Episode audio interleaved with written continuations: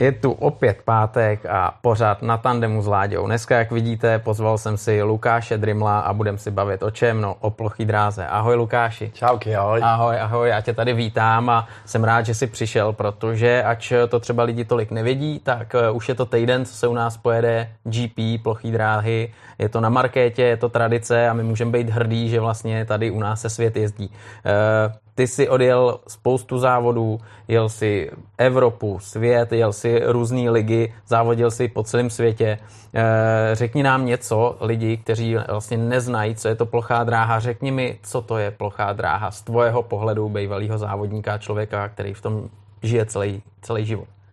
Tak plochá dráha je v podstatě to první motorsport, jasný, že to jsou motorky Nicméně to spoustu adrenalinu, zábavy, show na jedné na jedný ploše, na jednom ovále. Takže ty diváci, všichni, kteří ten sport můžou zlídnout zvenčí, vidějí spoustu adrenalinu, eh, tvrdých kontaktů, rychlost, vůně spáleného metylu, ricinově oleje, prostě prach, všechno, co chce správný fanoušek motorismu zažít, tak to je právě to, co může ochutnat právě na té ploché dráze. Ta plochá dráha to je jedno specifikum za druhým. Ty jsi tady vyjmenoval spoustu věcí, e, metyl, ricíňák, že jo, to je, to přijdeš na marketu, já si to pamatuju od mala, to byla vůně, to jsem zbožňoval, že jo, párek a ricíňák a kluci jezdili za tmy, že jo, svítilo se, nádhera. Ale ta taková podstata, co je šílený, tak jezdíte jenom levý a hlavně nemáte brzdy.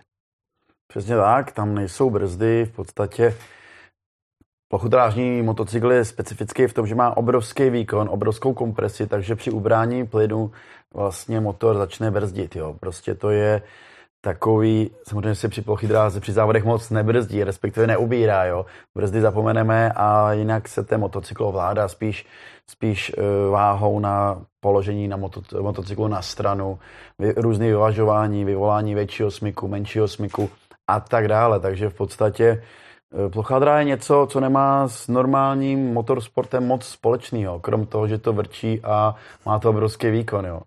Je to prostě zajímavý a říkám, je to prostě styl života.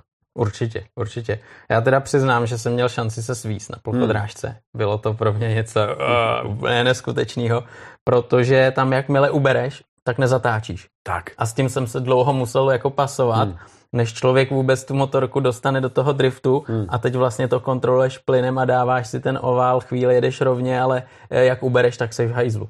Je to tak, prostě když jedeš rychle, tak můžeš zatáčet. Protože je tam samozřejmě obrovská odstředivá síla.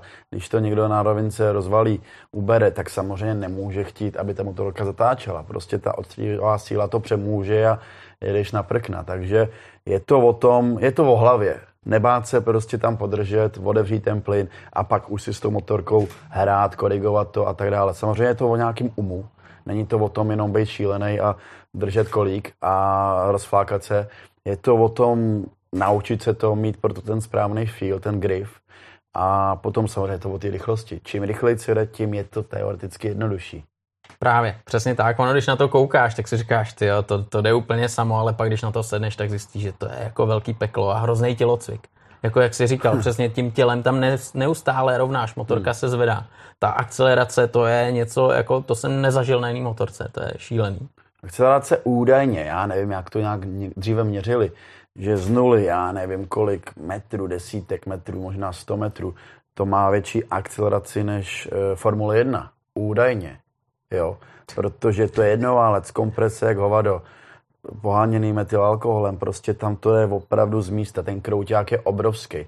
Samozřejmě rovinky na plochy dráze jsou celkem krátké, proto se nedosahuje takové rychlosti jako v MotoGP nebo v nějakých dalších silničních závodech. Nicméně ta akcelerace z nuly na 100 nebo z nuly na 80, nevím, jak to měřili, je podle mě nepřesažitelná. Jo? Prostě ten krouťák, ten, to zrychlení obrovský. A jak říkáš, eh, to, že ten motocykl tě furt táhne, furt tě někam centruje, zadní kolo se furt protáčí, chytneš-li nějakou nerovnost na dráze, a to může být opravdu malinká nerovnost, nemusíme se bavit o kolejích, jako jsou na motokrose, hmm. samozřejmě nemáme odpružení, tak proto se bere i malá nerovnost za trošku, trošku děravou dráhu tak každá nerovnost, prostě to roztočený kolo, strašně moc roztočený kolo jí chytí tím pádem tu motorku vystřelit dopředu. Proto je to o té fyzice, o té o té náročnosti tohle sportu. Když si někdo řekne, ježiš, ono zaprší, je tam moc bát a vybrečíte, tak to není. Protože tenhle ten motocykl se chová úplně nádherně, když, ta rovná, když je ta dráha rovná. Když je to zmoklý, nerovnoměrný, jsou tam věty kole a tak dále, tak ta motorka prostě každou malou nerovnost chytí neskutečným způsobem a vzniká v podstatě to riziko nějakého pádu, nějaký ztráty, kon, uh, ztráty prostě směru a tak dále. Ty ta motorka nemá brzdy, nemá odpružení, tam je jenom přední kolo, trošku má nějakou tak, lehčí odpružení, že jo, takovou tu kivku. Tak. A zadek je napevno. Hmm. Ty jo, jednoválec, je to jednoválec, jednobuch, hmm. pěti kilo, Přesně tak, tak. tak. A vlastně Česká republika Divišov byla jednička, která hmm. zásobovala celý svět. Eh, jak je to v tuhle dobu? Máš tak nějak jako přehled o tom, jak to vypadá? Ale Java Divišov byla jednoznačně lídr na celém plochodrážním trhu po strašně dlouhý léta, pro strašně dlouhou periodu. Nicméně pak to šlo k nějaký takový situaci, když ten vývoj trošičku, řekl bych, zaspal dobu. Možná sadili na vývoj trošku jiným směrem a nedokázali se vrátit zpátky do toho správného směru. Tak možná proto začalo něk, eh, docela hodně závodníků přecházet ke konkurenční značce GM, vlastně Giuseppe Marzotto, taky bývalý italský reprezentant, závodník, tak prostě ten biznis oni převzali od té javy, protože ta, ta kvalita, nebo spíš i ta výdrž těch motorů byla v tu danou chvíli nesrovnatelná, takže samozřejmě i v rámci investic těch závodníků co si vybereš? Je lepší mít motor na jeden závod, anebo motor, na který jedeš před servisem 10 závodů. Jo? Je to o velkých penězích, tak samozřejmě bohužel to tak dopadlo, že ten GM převzal vlastně většinu, většinu těch závodníků, možná 90%, 95% závodníků převzal ten jiný výrobce a tím, tím jsme se dostali jakoby výrobci Java naši divošovská trošku do útlumu. Jo, uvidíme, co přinese čas, ale řekněme si na rovnou, ten sport není, není tak dotovaný, není tak prostě sprofanovaný, že by, že by do toho chtěl jít každý, každý výrobce jiná značka, jo. takže možná v tom je trošku problém. Takže určitě Javka byla super, ale bohužel dneska je v útlumu. Jaký to bylo to období, kdy šla takhle do útlumu? To si myslím, že bylo nějak 90. leta, možná trošku díl, nebo ještě dřív? Právě, že ne. Právě, že 90. leta šla hrozně nahoru. Šla obrovsky nahoru. nahoru. Obrovsky ať už na speedway anebo na long tracku, prostě začali všichni sázet na javu. To není o tom výrobci, to je o těch chladičích, kteří s tou javkou nebo s tím jiným motorem umějí dělat ty svý alchymy, ty svý kousky. Mm. Ladění. V podstatě motor je o tom, že to vidíme jako motor, ten obal. Jinak uvnitř je všechno práce speciálních chladičů, který se věnují spoustu, spoustu let nějakým svým vývoji. A protože ty ladiči vsadili v tu danou chvíli na tu jinou značku. Proto se na to víc koncentrovali, proto ty motory začaly víc jet, podávat lepší výkony, lepší výsledky na nich a tak dále. Tak to je ten zlom. Ale ještě bych se vrátil k té otázce nebo k tomu prvotnímu 90. let, to naopak šlo strašně nahoru. Mm-hmm. Když já jsem osobně e, závodil v nejlepším laufu, tak jsem byl na Javě. A byl to rok 2000, 2001, 2002, tam jsem byl mistrem světa tady ve Slaným v juniorech. Porazil jsem GM, tu druhou značku. Byť jsem třeba nebyl tak rychlej, ale bylo to dobře napasovaný ten den. Ale 2003 to bylo skvělý. Měl jsem výborný výsledky 2002, 2003 v Grand Prix a všichni top závodníci jeli na Yamaha v těchto letech. A i já s tím, že potom právě přišla Javka s jiným, s jinou metodou, s jinou technologií která byla testována. Ona jela hrozně dobře. Opět poslali jsme motor Javu k mýmu ladičovi Peter Johnsovi do Anglie. Ten to dělal všem nejlepším závodníkům. Jason Crum, Tony Rickardson, Ryan Sullivan. Všem opravdu top závodníkům. Já jsem se do té společnosti dostal přímo k tomu ladiči a on mi začal dělat ty nejlepší motory na světě. Jo? On sadil na ten vývoj nový, na tu technologii Javy. On to všechno pošteloval, nastavil, naladil, upravil a ty motory by jeli jako kráva. Akorát neměli žádnou výdrž. Ten motor, jak jsem zmínil před chvíli, vydržel jeden závod. V super kondici, jeden závod. Byl neskutečně rychlej, neskutečně dobrý, ale občas se i stávalo, že poslední jízdu závodu, mohlo být třeba 6-7 jízd, ten motor ztrácel výkon. Takže když si měl štěstí, dostal se do finále a urval si výsledek, ale pak ten motor si mohl vzít a poslat ho zpátky na servis a byl kompletně na celý servis, to znamená repasy. Obrovský náklady s tím spojený.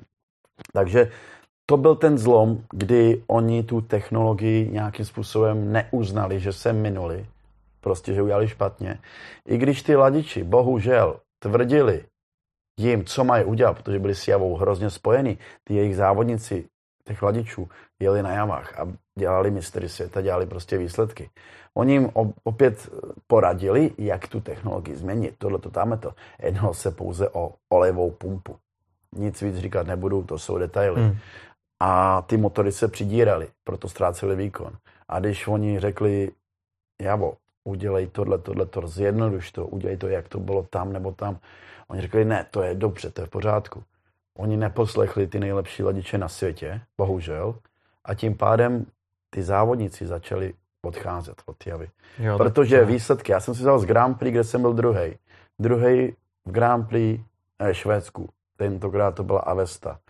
Vzal jsem si motor, letěl jsem ráno do Vroclavy na Ligu Polskou, Extraligu, se stejným motorem takhle v tašce v bedně. Ten motor jsme dali zpátky do jiného rámu, který byl přistaven na Stadinu a jedeme Polskou Extraligu a nic první jízdu a špatný druhou a třetí a čtvrtou a špatný a výsledek byl marný a náš klub prohrál na výjezdu ve Vroclavi. Tenkrát jsem jezdil za Lešno, mám pocit.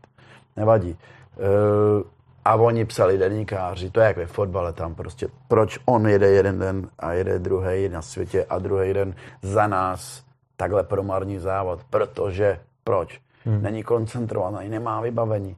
Ale já jsem ani netušil, že ten motor se zatahuje na konci finálové jízdě v Grand Prix, když jsem byl druhý. ten motor už nefungoval.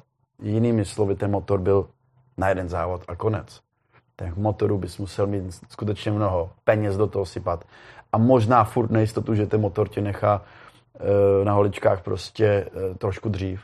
To byl ten důvod, proč se to začalo lámat.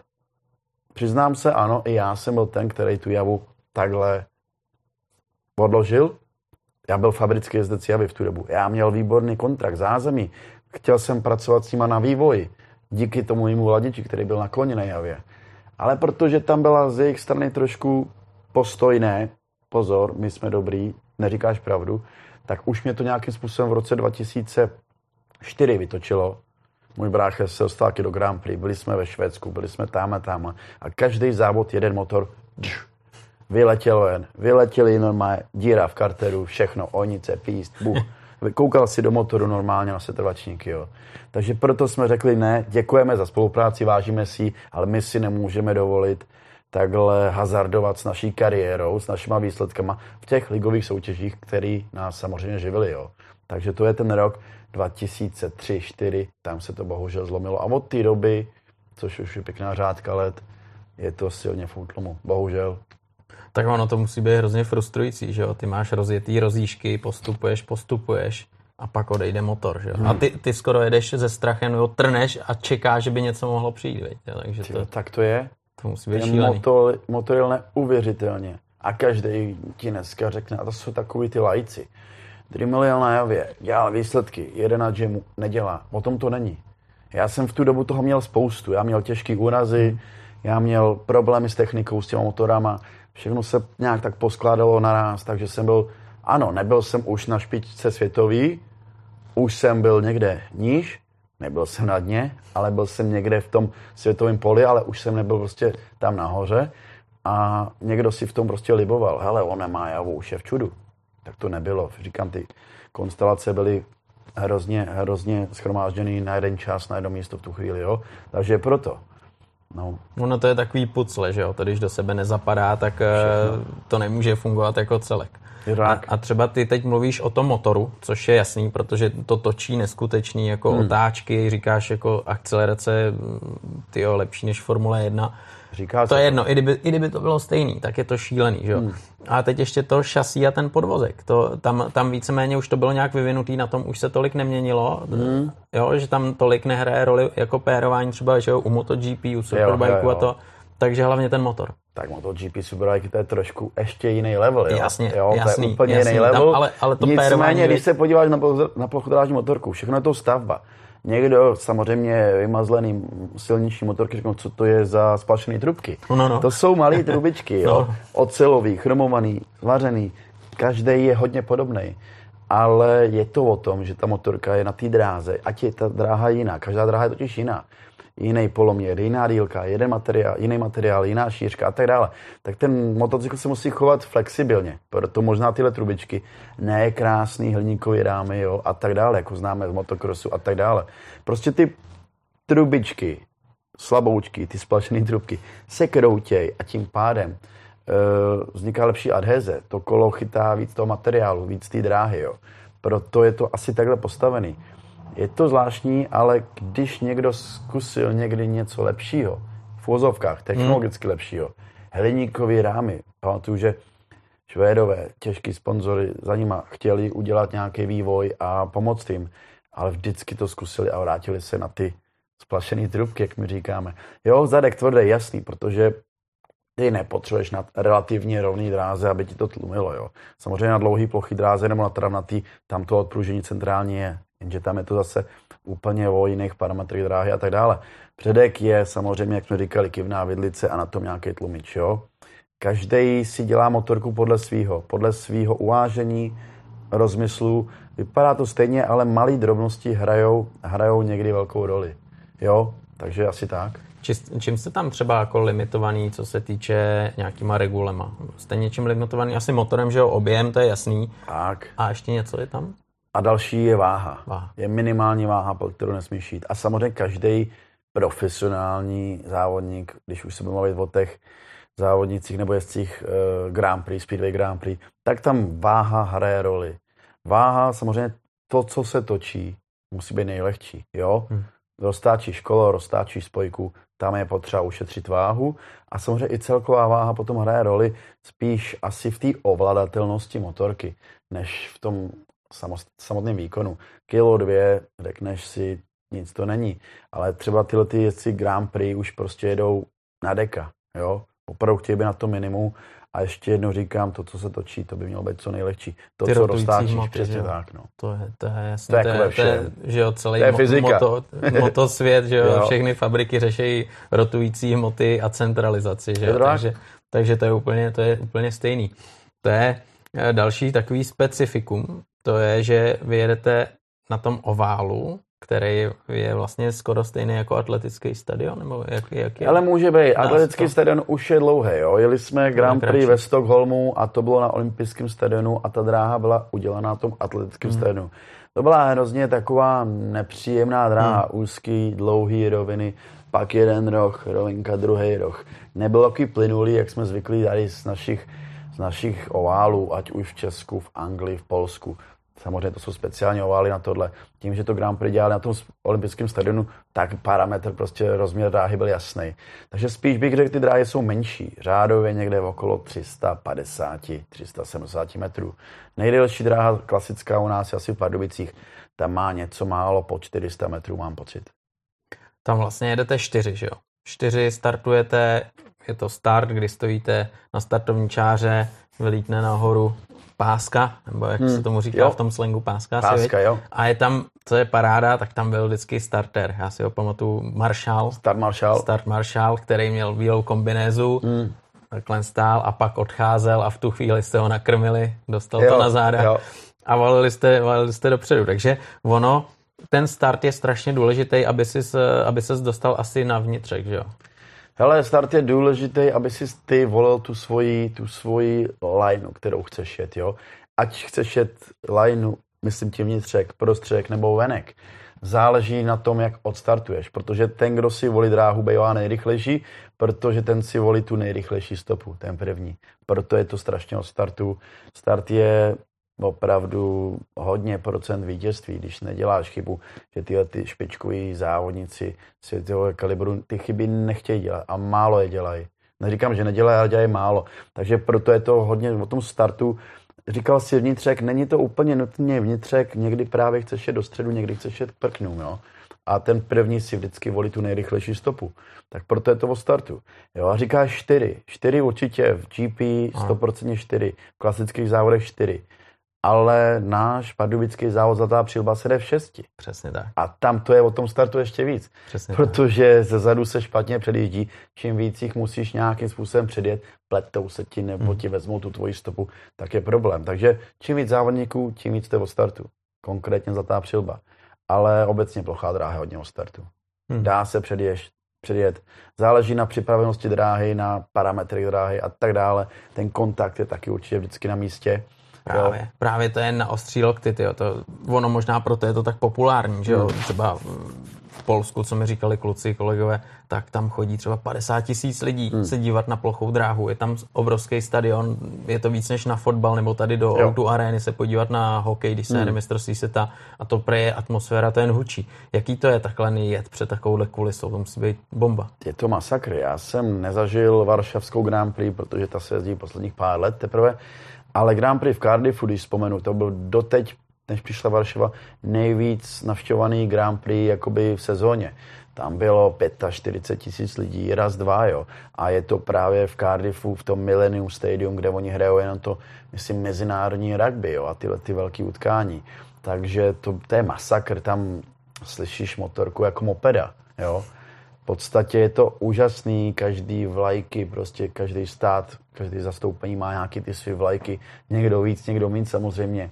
Klaxony, prostě bomba, jo, atmosféra úžasná.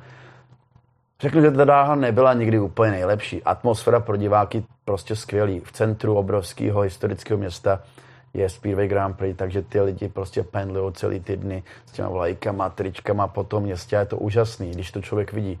Samotnému závodníkovi to nepřipadá blbý, ale ta dráha třeba pro mě v tu dobu, když tam začínali jsme s tím Grand Prix jakoby eh, vlastně jezdit, to Grand Prix, když tam začalo se jezdit, tak uh, oni se učili ty jednodenní dráhy dělat. Takže ty dráhy byly dost náročné to. I tak jsme si to užívali, protože ta atmosféra už jenom při tom slavnostním nástupu nebo při nějaký vyhrané jízdě, to bylo, to bylo neskutečný, famózní. A je to furt a myslím si, že těchto těch stadionů by si Grand Prix zasloužila ještě víc. Ať už Cardiff nebo Varšava, samozřejmě Jeteborg, jaký tam byl olympijský stadion v Jeteborgu, eh, ve Stockholmu. Prostě masakr, jo. Fakt pěkný. Tady je potřeba že ho připomenout, že plochá dráha Speedway je polským národním sportem, ale zároveň je nesmírně populární ve Švédsku, hmm. u nás a řekl bych, že i v Anglii, že jo? protože ty si, ty si jezdil ligu Polsko, Anglie, Británie, a u nás samozřejmě a do toho ještě Austrálie, třeba tam taky hodně jako to frčí. Hele, určitě. Já ti řeknu takhle. Co se týče ligových soutěží, tak samozřejmě Polsko je jedničkou v tuhle tu chvíli. Už jenom tím, že to je nejpopulárnější sport, jak si říkal, národní sport, nebo za nás aspoň národní sport. E, Švédsko, obrovská návštěvnost, byť ty stadiony jsou malý, v lesích, a jenže Švédsko je specificky, kromě pár velkých měst, ta populace je rozprostřená prostě hmm. po celém Švédsku, jo. Takže jsou tam fakt malé obce, ale když ti přijde v obci, kde žije 800 lidí, e, na stadion, já nevím, 8-9 tisíc, tak je to neskutečný, jo. To se nedá taky srovnat no, s moc zeměma, jo. Dánsko je populární, tam jsem ligu nějak moc dlouho nejezdil, to spíš doplňkově. Ale Austrálie, Austrálie má skutečně hodně dobrých závodníků, ale už historicky prostě. Historicky vždycky byl nějaký skvělý top Austral a trvá to doteď.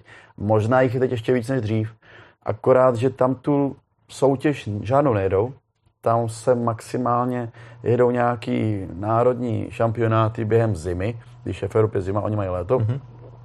Takže ty domácí jedou domů, podívat se domů, strávit nějaký volný čas a rovnou se chystají na tu novou sezonu. Když my tady v Evropě spíme, oni už závodějí, testují a tak dále. Takže to je jejich jako výhoda. Nicméně oni se vracejí hned na začátku sezóny sem do Evropy, protože to centrum dění plochodrážního sportu je tady u nás. Prostě tady u nás. A Čechy, Polsko, Anglie, Švédsko, Dánsko, prostě střední Evropa, jo. Austrálie maximálně ten rozjezd. Tam se jede Grand Prix, my jsme jeli eh, to Grand Prix v Sydney, taky na olympijském stadionu, masakr. To byl stadion pro 100 tisíc lidí. Opravdu dráha perfektní. Zázemí neskutečný. Máš možnost se převlíkat šatnách, kde se prostě přivlíkali olympionický prostě sportovci. Neskutečný zážitek. Atmosféra byla skutečně skvělá. Ale na stadionu pro 100 tisíc lidí bylo jich nějakých 40 tisíc. Tak to vypadalo poloprázdný. Jo? Ale asi to bylo možná moje nejlepší z posledních dobrých Grand Prix. E, lidi říkají, že jsem to tam měl vyhrát. Jo? Ne, přátelé, lidi z okolí. Jsem měl rozjet ty závod skvěle, ale došlo k nějaký kolizi v semifinále, tím pádem jsem byl loučený, nedostal jsem do finále. Že mi to v tu, mě to v tu chvíli bylo celkem jedno. Já jsem si ten závod užil. Byl jsem v Austrálii na sluníčku a bylo to skvělý. Takže jestli se mohl vyhrát, nebo to jsou spekulace, a bylo to fantastické. Jo, to je všechno kdyby, jo.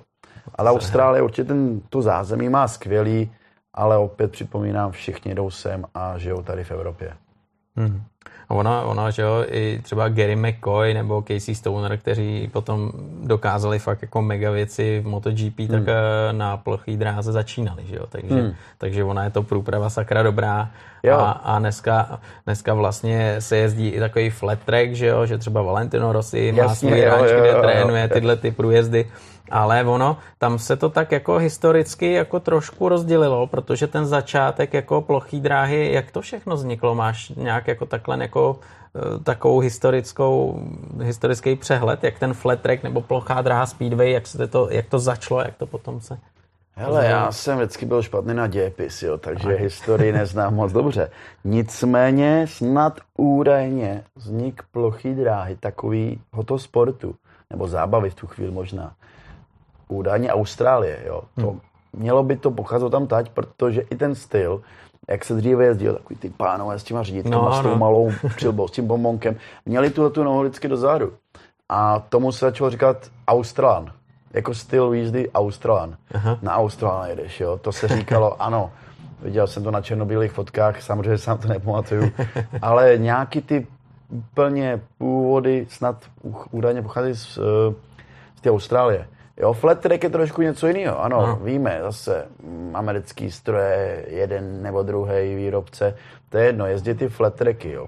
To jsou zase trošku jiný, jiný rozměry dráhy, úplně trošku jiný sport. A mají zadní brzdu. A mají zadní brzdu, přesně tak to je, jo. Flat track je trošku jiný sport, ale v Americe tomu říkají speedway. Uh-huh.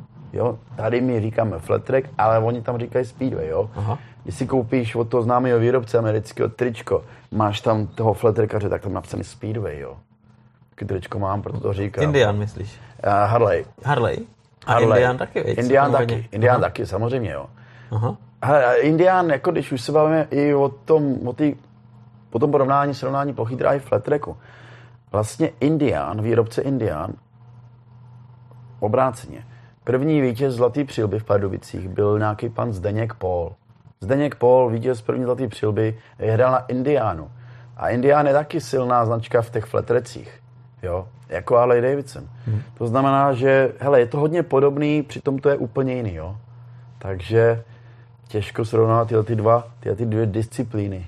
Jan vlastně teďkom za poslední, já nevím, rok, dva udělal takový speciální model FTR. Krásná věc, tom, krásná věc. A teď, když tě tady mám, tak si úplně, úplně litu, že když jsme ho měli, že jsem ti nezavolal, že jsi mohl se na, s námi na tom svíst a něco třeba předvíst. Uh, to si asi přišel, chtěl přijít dřív, ale nepřišel. Ale já jsem teďka bohužel, bohužel jsem byl účastníkem jedné akce v Pardubicích, kde je vlastně kousek od e, našeho biznesu, kde teďka jako rodina působíme, e, je dílství Indian to v Pardubicích v Rosicích, v podstatě neděláme reklamu, to si vystříhej, jak chceš. Ale bohužel jeden z těch majitelů zemřel. Aha. Dva týdny zpátky, to bude v pátek, jsme mu jeli právě pohřeb. Byl neskutečně mrak přátel, kamarádů, lidí z okolí a jeli jsme s neskutečně dlouhou kolonou právě na našich strojích, ať už na Indiánech, Harley, kdo co měl a jeli jsme ten pohřeb. A druhý vlastně den jsem se zúčastnil garáž party, co oni tam takhle pořádají u toho Indiána, byť Indiána nemám, tak jsme se tam nachomejt, protože nějaký lidi samozřejmě znám o tam tuď. A oni o tom, tom modelu právě hovořili, jestli bych nechtěl právě o tom, ty vole, to jste byli vy? No jasně. A on mi to říkal, ten, znáš ho? Uh, uh, uh, uh, ty vole, Petr. Když jsme se bavili o tom, že jo, ta plochá dráha stadion, jsou tam mantinely. Vypadá to, když to lidem přiblížíme, jako třeba na hokejovém stadionu, tak tam máš mantinely hmm. a dřív byly z nějaký jako takový dřevotřísky nebo sprken, že jo, sprken hmm. byly. Bylo to hrozně nebezpečné, dneska už je to trošku jako ošetřený na, nafukovačkama, takže je to, je to trošku jako lepší. Ale ty si jezdil v době, kdy to ještě nebylo, že jo, takže ty kontakty byly asi ale ono, ono, ty prkna jsou tam furt, na většinu za. pevných stadionů. Jsou za, to je ano. prostě to tvrdý, který ano. se nehne. Máš tam ocelový sloupy, na tom nějakou drevotřísku, překlišku, nějakou, nějakou silnou jakoby desku a předtím jsou dneska nafukovací vaky. Nafukovací vaky, které jsou podle FIM regulí už prostě povinný pro určitým způsob závodu, jo. E, možná to je už víceméně všude, ta hmm. povinnost mít ty nafukovací vaky, jo. Alespoň vím, že u nás jsou téměř všude. Nicméně jasný, nafukovací vak je dobrý v tom, že prostě když to vezmeš direkt rovně do prken, tak tě to pohltí a zmírní ten náraz. Neříkám, že to je něco příjemného, polámaný seš, hmm. ale to nebezpečí e, smrti je asi o něco snížený. Asi určitě, jo. Samozřejmě to je v pouze zatáčkách, protože je to dobrý, když jedeš direkt, když jedeš přímo, ale když jedeš okolo mantinelu a jenom si o něj škrtneš zadním kolem, hákem, řídítkem, tak ten vak tě naopak pohltí a způsobí ten pád. Mm. Kde ten dřevěný mantinel, si škrtnul, občas se odrazil, si zdál. To zase bylo výhoda v, v tom. Nicméně určitě je to velký kredit, protože ty nafukovací vaky jsou, jak jsem říkal v zatáčkách, dneska už jen. A většinu těch pádů je krkolomných a jdeš přímo rovnou do těch prken nebo do mantinelu. Takže ten vák je tam super a je to určitě dobrý. Začala se s tím eh, trošku, začalo se v dobu, když ty vaky oni na Grand Prix právě dávali i na rovinky. Mm. Prostě ten celý stadion pomotali těma nafukovacíma vakama. To byl, to byl problém například u mě, když jsem měl Speedway Grand Prix v Kryšku. Měl jsem opravdu hodně dobře rozjeto, moc se mi nepodařilo startovat, ale dostal jsem díky skvělému vybavení nějaký mu sebevědomí opravdu na té trati rychlost. A začal jsem ty hvězdy i předjíždět zezadu. Ale když jsem se jednou nachomejtnul na venčí stopě Američana Hancocka, tak mě trošku, trošku vyhnal, jak se v Grand Prix dělá, tam neohejbáš prostě. Vyhnal mě, já jsem musel ubrat, ale já jsem ubral a o to nešlo, jsem ubral.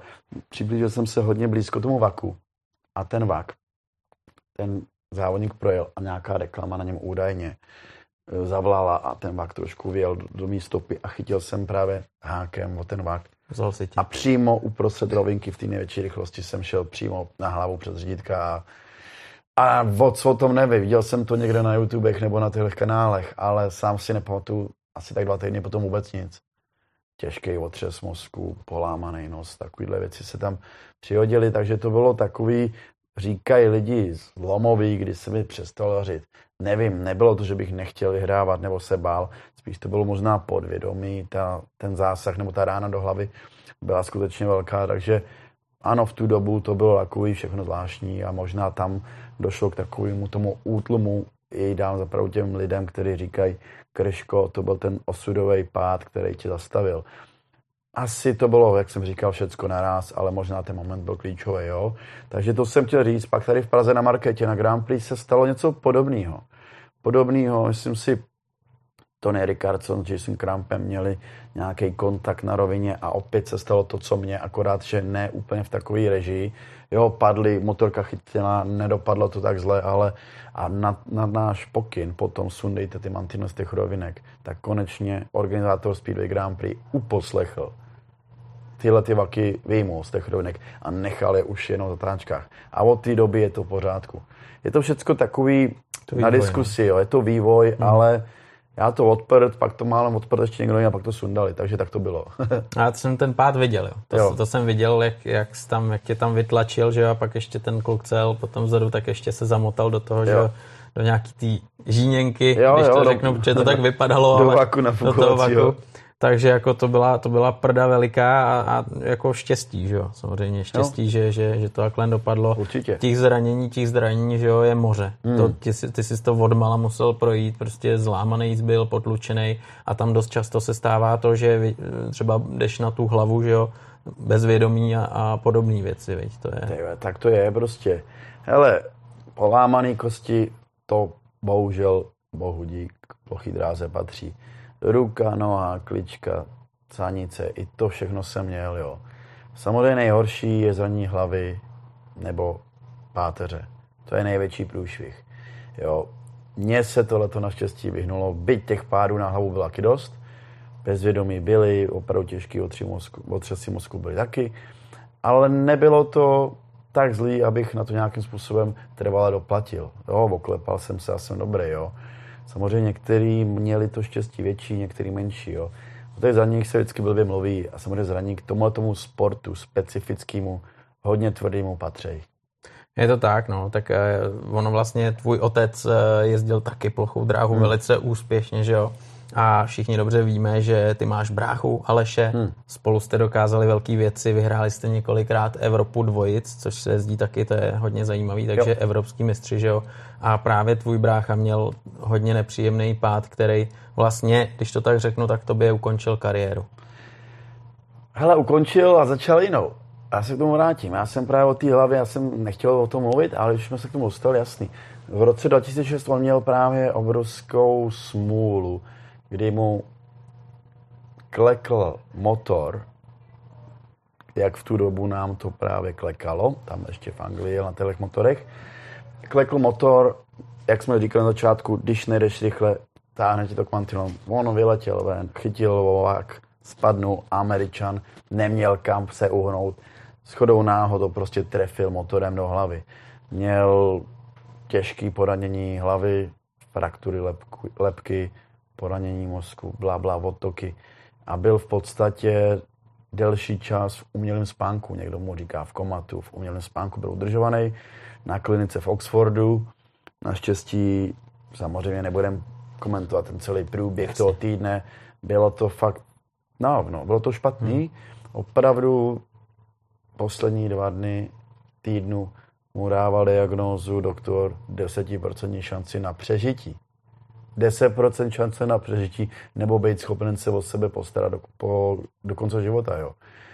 Já mám si kůži jako prase, protože to fakt bylo informace, která tě nenechá v klidu. Ty vole, ten týden byl děsivý, ten týden byl dlouhý jak 10 let, prostě ty minuty neutíkaly.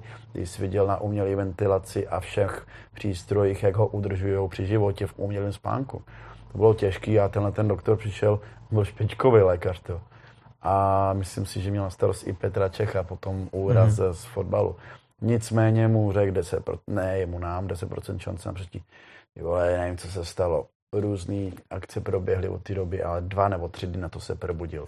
Probudil, byl samozřejmě trošku mimo, trošku dítě, ale začal chodit, začal komunikovat, začal mluvit.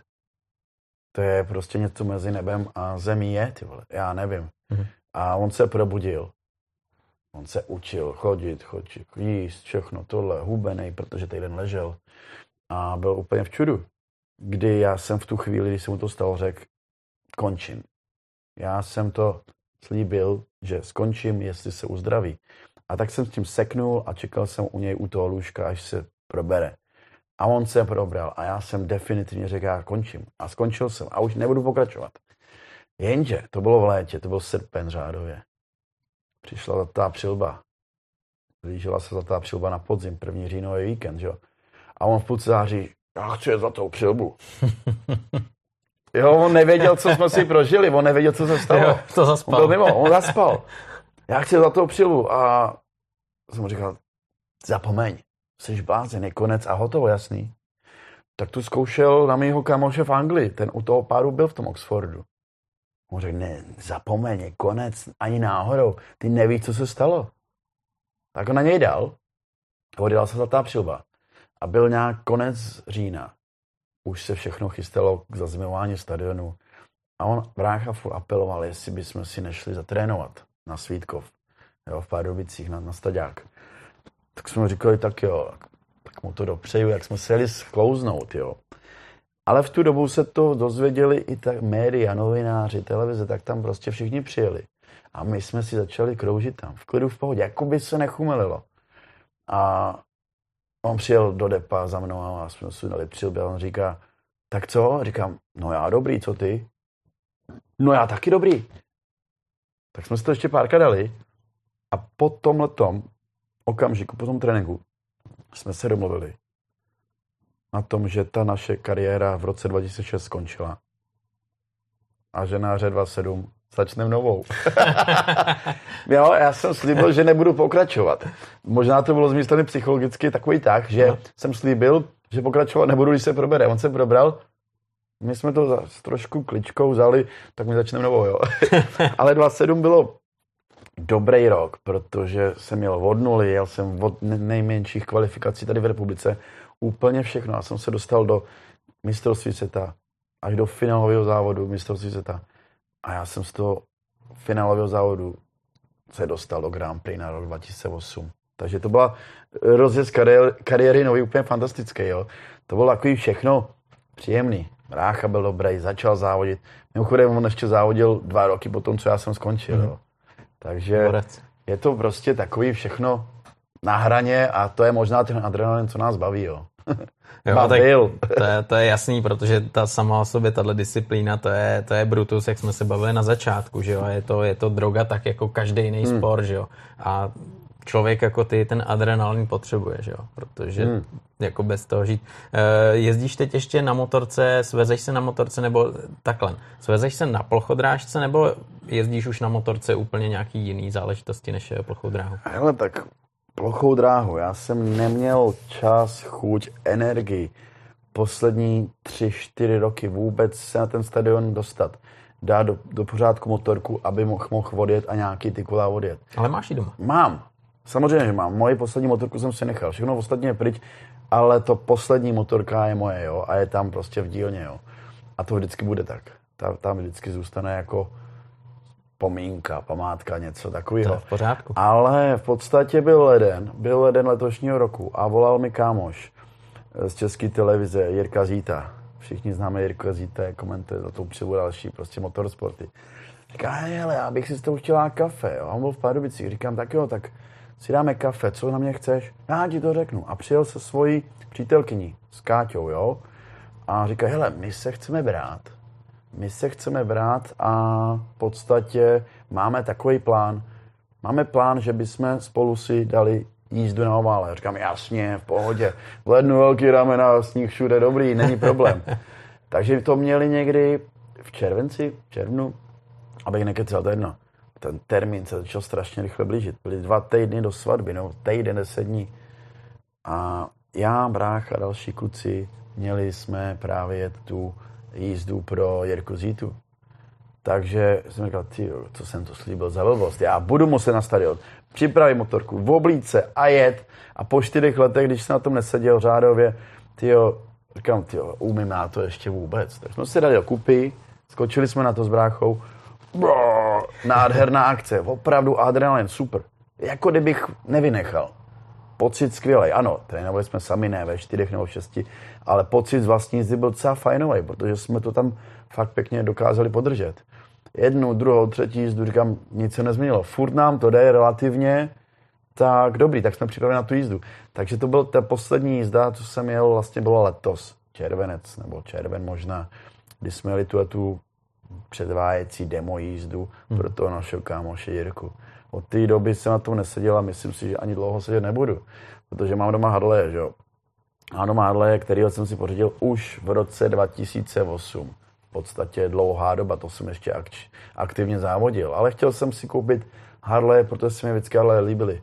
Takže Harley mám doma taky a sám s kámošem a s bandou jezdíme různé tripy, různé vejlety a je to spíš taková, taková relaxační záležitost, prostě vyčistit hlavu, pokecat, někam se prostě podívat žádná divočina, Hadik je prostě o pohodě, kruizerovat hmm. krajinou a, a na klid, ale teď jsem, teď jsem my máme, máme pana Trojana, co prodává v Hradci motorky, rakouské značky, tak jsem si říkal, já se tam jdu podívat, protože mně se líbil vždycky motocross, enduro a vím, že kámoši občas takhle jezdili a tohle, tak jsem se měl podívat. A viděl jsem si krásnou, krásnou motorku a tak jsem ji druhý den si pořídil, protože jsem chtěl opět do svého dostat trošku adrenalinu. Nejezdit jenom na výlety na cruise, ale opravdu do těch lesů, do těch polí, na ty dráhy se podívat.